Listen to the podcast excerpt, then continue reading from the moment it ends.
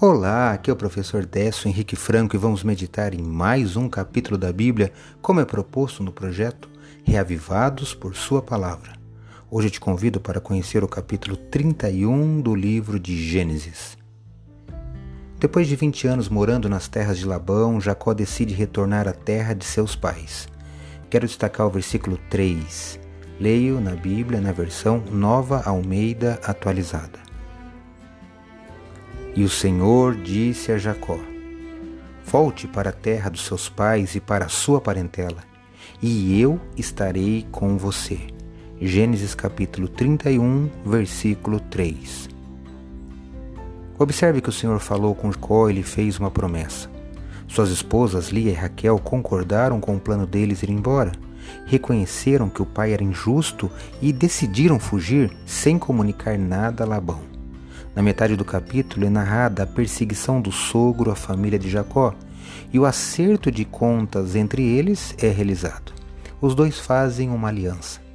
Labão se despede de suas filhas e as abençoa. E Jacó e família seguem viagem para atender ao chamado divino. Quero refletir contigo no personagem Labão. Foi um homem imprevisível. Por um lado, mostrou hospitalidade ao servo de Abraão e depois até mesmo a Jacó. Exteriormente, deu mostras de bondade. Por outro lado, astutamente se aproveitou do fato de Jacó desconhecer as leis locais e fez o melhor que pôde para explorar Jacó e as próprias filhas. Ironicamente, acabou perdendo as filhas, seu melhor pastor, seus netos e a grande parte dos rebanhos.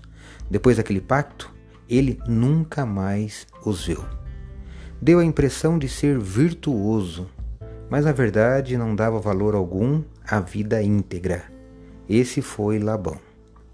Enquanto Jacó vivia com ele, ele também era abençoado por Deus, mas desprezou as bênçãos de Deus. Leia hoje o capítulo 31 do livro de Gênesis. Esse foi mais um episódio do podcast Revivados por Sua Palavra, apresentado por mim, Décio Henrique Franco. A cada dia, um novo capítulo da Bíblia. Participe desse projeto e até o próximo episódio.